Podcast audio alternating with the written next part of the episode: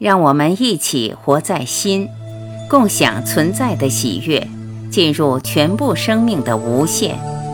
大家好，欢迎收听由张晚琪爱之声 FM 出品的《杨定一博士全部生命系列之时间的陷阱》，作者杨定一博士，编者陈梦怡，播音张晚琪。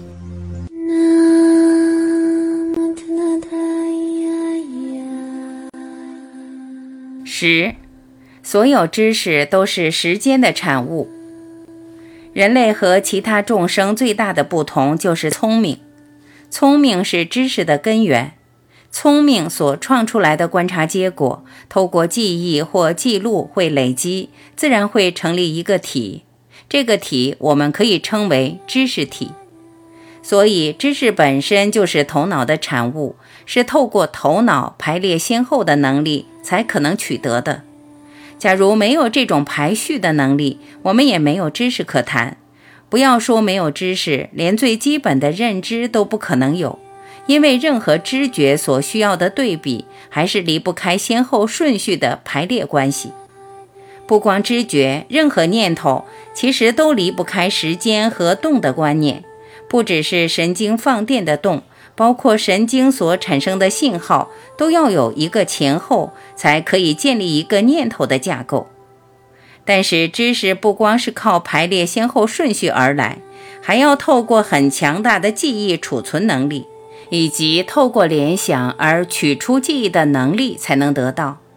我们回头看，人类最了不起的地方，就是把这个知识体透过历史、文化等等各式各样管道留下来。让我们留下一个完整的记录，可以随时调回来地球的各种文明，甚至可以让它复苏。也就好像无论经过了几千年，透过知识，好像都可以相连。现在也一样，可以透过知识延伸到未来。人类全部教育的基础，就是希望我们累积各种知识，无论是科学的知识或人文方面的知识。此外，还有实用性的知识，越分越细的知识领域，也自然衍生专家的概念。因为知识量太庞大，我们当然希望集中心力在某一些知识，拥有足以与其他人区隔的专业，让我们不光在工作上可以有更好的安排，更可以延续个人的天分和兴趣。说现代人透过知识才可以生存，一点都不过分。过去所重视的农民和工匠，在现代社会所占的人口比例反而会比较小。人类的未来更依赖知识分子。知识对我们的重要性，相信不需要我再多说。每一个人在自己的领域都很清楚。但我在这里特别想分享知识和灵性层面的关系。这一点可能又跟一般的想法是颠倒的。我记得笛卡尔三百多年前提到“我思故我在”这句话本身，在某一个层面其实是强调知识的重要性。我过去也引用过“真实让你自由”这句话，后来演变成“知识让你自由”。我很年轻，刚到美国的时候，很多大学和活动都用这句口号来强调知识的重要性。这句话不只是谈知识和求生存的能力有关，笛卡尔和后人的表达更是在强调，就连人生最大的题目存有乃至于解脱，知识也扮演关键的角色。我前面提到跟一般人的想法颠倒，也就是说，从我个人的体验，这个观念不光是错的，根本与事实相反。知识最多只是在相对的范围内，在人间带来更高一层的分别，让我们从一个绝对的范围投射出一个相对的角落，在这个角落再延伸出更小的角落，再从这个更小的角落衍生出更小更小的角落。不光成为一个领域的专家，还是象牙塔里的专家，让我们的选择不是更广，反而更狭隘。这个现象是相当可惜的。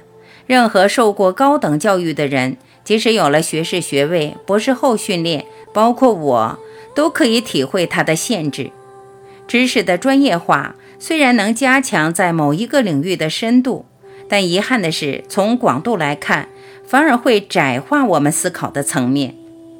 所有知识都是时间延伸出来的。前面也提过，时间延伸出来的范围是局限的，是从整体画出来一个个体，最多只有相对的重要性。任何知识其实只有相对的重要性，完全没有绝对的代表性，更不用谈足以代表生命的全部。我们也可以说，最高的知识就是全部生命的解答，而这个解答最多是真实。但是，认为透过知识这样一个相对的领域，一个人可以找到生命的答案，也就是把真实找到，这种想法本身是个大妄想。不光不可能，我在这里要进一步大胆提出来，知识本身是个阻碍。是让我们投射出一个绿膜，遮住真实的光明，把一个简单的状态扭到另外一个层面，透过这个层面，反而把最根本的状态盖住，甚至让我们都忘记它存在。因为这个理解，过去的大圣人都懂，所以从过去到现在都会强调，知识不光不是智慧，反而会把智慧盖住。知识是相对，智慧是绝对。然而，知识可不可能盖住绝对或真实？这种说法最多也只是一个比喻。事实上，不可能盖住的，因为两个在不同的意识轨道。正由于本来就是遮盖不住，我这次才大胆出来，带出一个反复的概念，我称为反复的工程。这样的工程是说。我们透过自己的聪明和知识，绝对有能力可以理解或最少摸到边。什么是绝对？什么是领悟？什么是在？什么是解脱？什么是本性？什么是涅槃？什么是在觉乐？会称这样的反复工程是大胆，是因为知识本来是阻碍。过去的大圣人也都这么强调。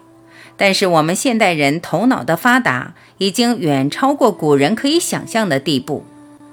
我认为时机到了，成熟了，知识反而可以变成我们一个最大的解脱工具。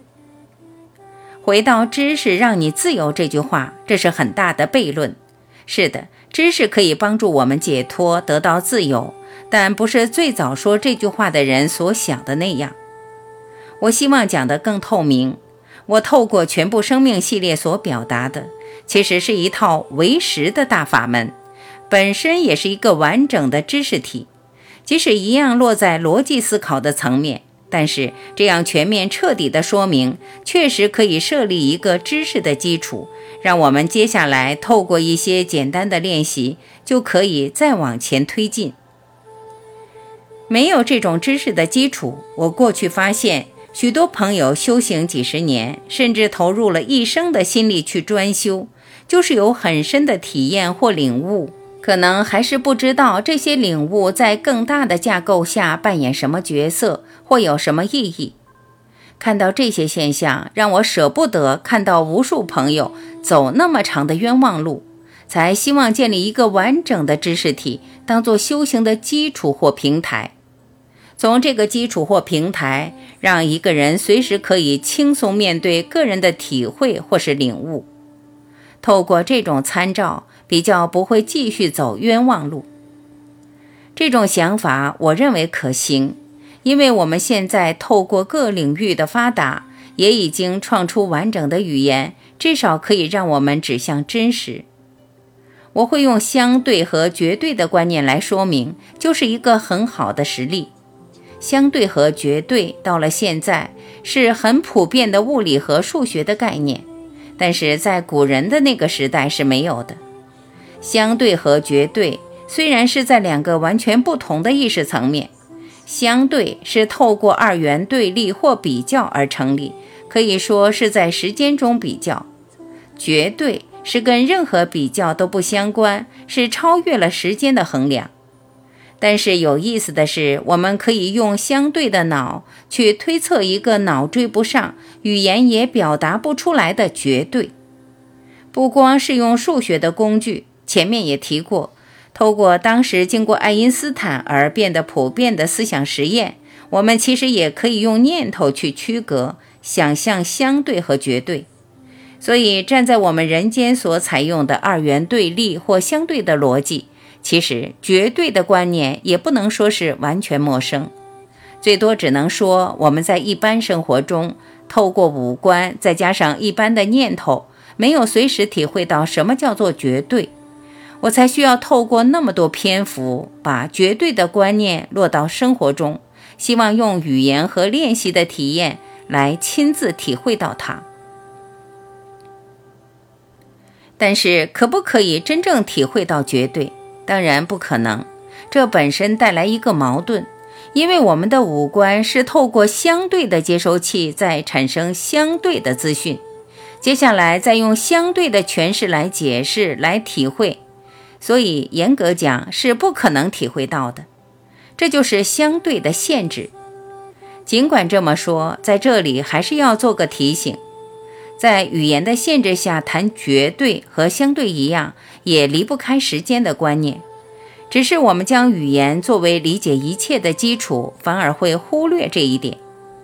最有意思的是，我们脑的架构够聪明，让我们产生不是这个，不是这个的观念，让我们透过否决任何知识、任何经验、任何时空所带来的境界，而让绝对浮出来。浮出来什么？我们透过语言和念头没办法表达，因为只要可以描述的任何东西，都还是离不开时间相对的范围。